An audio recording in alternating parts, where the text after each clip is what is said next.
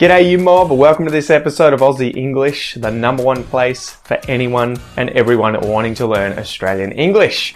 Now, today is one of the free episodes this week where I'm going to be teaching you an Australian slang term. If you want the second episode, make sure that you check out the premium podcast up here above where you will get the extra video, transcript, and all the downloads related to that episode and over 900 other episodes on the podcast as well. Anyway, Today's episode is all about the Aussie slang expression to go bananas.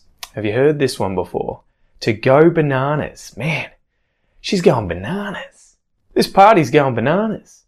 I wonder if you can work out what it means. If something goes bananas, it goes crazy, right? There's a lot of activity. It's a tumultuous situation. Things are going nuts. They're going bananas. So here are some example sentences of how I would use this expression. Imagine that when I was a kid, I came home one day after school, went into my sister's bedroom and stole her stereo because I wanted to listen to some music. So she comes home, knocks on my bedroom door and is like, Pete, what the hell? Why have you got my stereo? Give it back. Give it back! She goes bananas. She loses her temper. She gets very, very angry. My sister went bananas. Another example might be if you're a really bad teenage boy, you steal the keys to your parents' car, you get in the car and you go for a bit of a joyride because you are a bit of a hoon. Another Aussie expression there for you, someone who likes to drive fast, a hoon.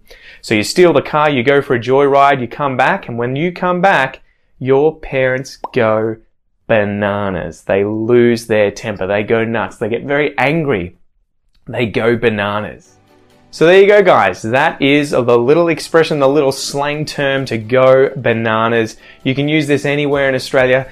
People are going to understand what you mean. If a situation goes bananas, if a person goes bananas, it goes crazy, or the person gets really angry and goes, goes, yeah, goes nuts, goes bananas.